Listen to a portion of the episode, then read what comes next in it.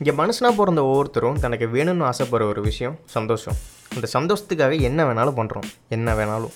பிடிச்சதை பண்ணுறதா இருக்கட்டும் பிடிச்சவங்க கிட்ட பேசுகிறதா இருக்கட்டும் இங்கே நாலு பேருக்கு உதவி பண்ணுறதா இருக்கட்டும் இது எல்லாமே நமக்கு அதுலேருந்து கிடைக்கிற சந்தோஷத்துக்காக தான் பண்ணுறோம் நம்ம சின்ன குழந்தையா இருக்கப்ப நம்ம பண்ணுறதை பார்த்து அடுத்தவங்க கைத்தட்டி சிரிக்கிறப்ப நம்மளும் சந்தோஷப்பட்டுருப்போம். இதெல்லாம் எப்படி உனக்கு ஞாபகம் இருக்குன்னு கேட்டிங்கன்னா இப்போ நம்ம பார்க்குறத வச்சு தான் சொல்கிறேன் அப்புறம் நம்ம படிப்படியாக வளர வளர நம்ம பார்த்து சந்தோஷம் அடைகிற விஷயங்களும் மாறிட்டே வளர்ந்துட்டே இருக்குன்னு சொல்லலாம்.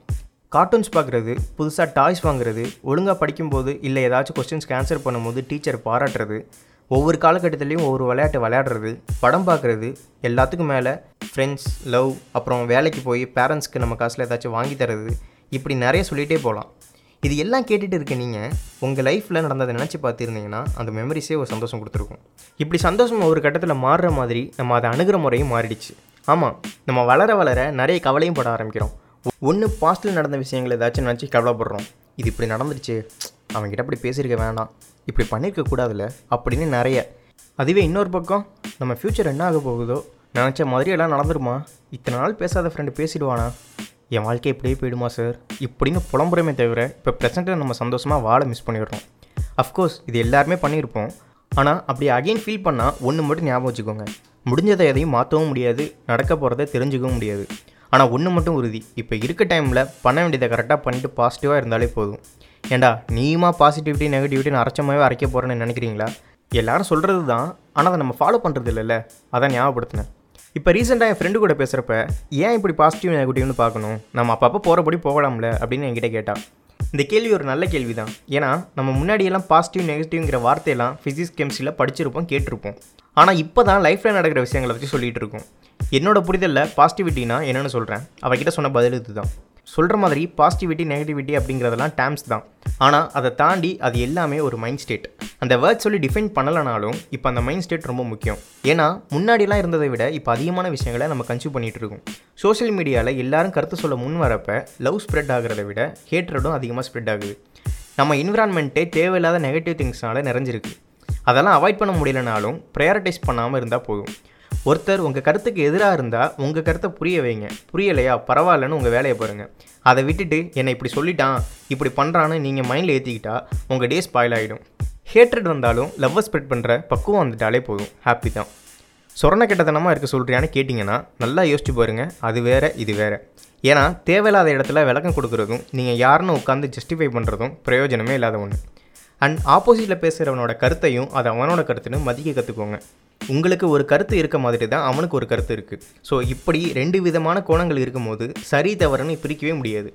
ஒரு வேளை உங்கள் கருத்து தான் கரெக்டுனா அவனும் ஒரு நாள் புரிஞ்சுப்பான்னு அவனுக்கு டைம் கொடுத்துட்டு அமைதியாக வந்துடுங்க. இப்படி அமைதியாக வரதும் அவன் பேசினதை ரொம்ப பர்சனலாக மைண்டில் போட்டு யோசித்து டவுன் ஆகாமல் இருக்கிறதும் தான் பாசிட்டிவிட்டி இதில் மட்டும் இல்லை பண்ணுற ஒர்க்கில் எடுக்கிற முயற்சியில் தோல்வி வரலாம். குடும்பத்தில் கஷ்டம் இல்லைனா any relationship like friends love இதில் எல்லாம் ப்ராப்ளம் வரலாம். அது எல்லாத்தையும் ஓகே நடந்துட்டு அடுத்து என்ன பண்ணலான்னு யோசித்து மூவ் ஆகுங்க. ஏன்னா எந்த ஒரு விஷயமும் நீங்கள் பார்க்குற பார்வையில் தான் இருக்குது எல்லாமே கடந்து போகும். இங்கே நிலையானதுன்னு ஒன்றுமே கிடையாது.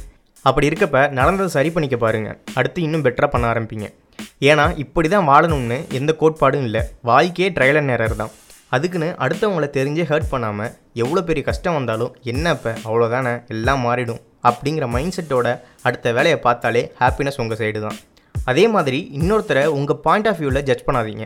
ஏன்னா அவங்கவுங்களுக்குன்னு தனித்தனி வாழ்க்கை இருக்குது அவங்க பண்ணுற செயலில் இல்லை சொல்கிற விஷயங்களில் உங்கள் கருத்து இருந்தால் சொல்லலாம். ஆனால் அவங்கள அதை வச்சு ஜட்ஜ் பண்ண வேண்டாம். அவன் அத்தனை பொண்ணுங்கள்ட்ட பேசுகிறான் அவள் பசங்கள்கிட்ட தான் பேசுவா.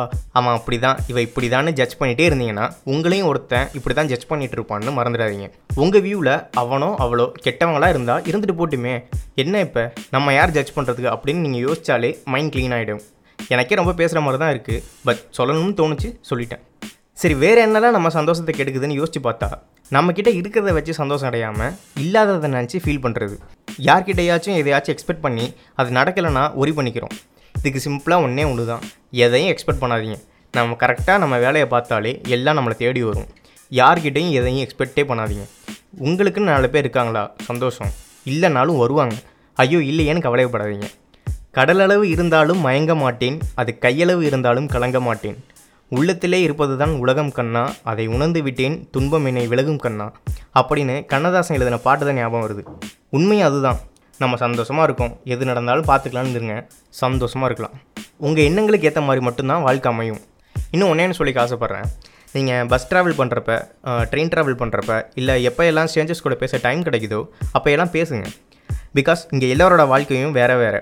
அப்போ நிறைய அனுபவங்களை உங்களால் சேர்க்க முடியும். உங்கள் வாழ்க்கைக்கும் அது கண்டிப்பாக உதவும்.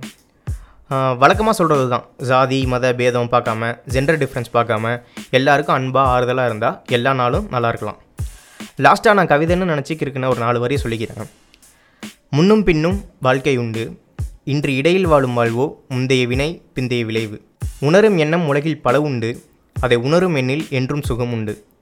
முடியுமென்றே நெஞ்சம் கொண்டு முன்கண்டோர் அன்பில் தஞ்சம் கொண்டு முடியும் வாழ்வில் முடியா பயணம். ஆமாம் மக்களே நேற்று என்னென்ன பண்ணமோ அதை வச்சு மட்டும்தான் இன்றைக்கி வாழ்ந்துட்டுருக்கோம் இன்றைக்கி பண்ணுற வேலைகளை வச்சு தான் நம்ம ஃப்யூச்சரில் இருக்க போகுது. ஸோ கற்றுக்கவும் தெரிஞ்சுக்கவும் நிறைய இருக்குது எல்லாம் நமக்கு தெரியும் அப்படின்னு தப்பாக நினச்சிக்காம எல்லாத்தையும் கற்றுக்க ட்ரை பண்ணுவோம். அன்பாக வாழ்ந்து அன்பை பகிர்ந்து எப்போ வேணால் முடிய போகிற வாழ்க்கையில் இருக்கிற வரைக்கும் சந்தோஷமாக இருப்போம் சந்தோஷப்படுத்துவோம்.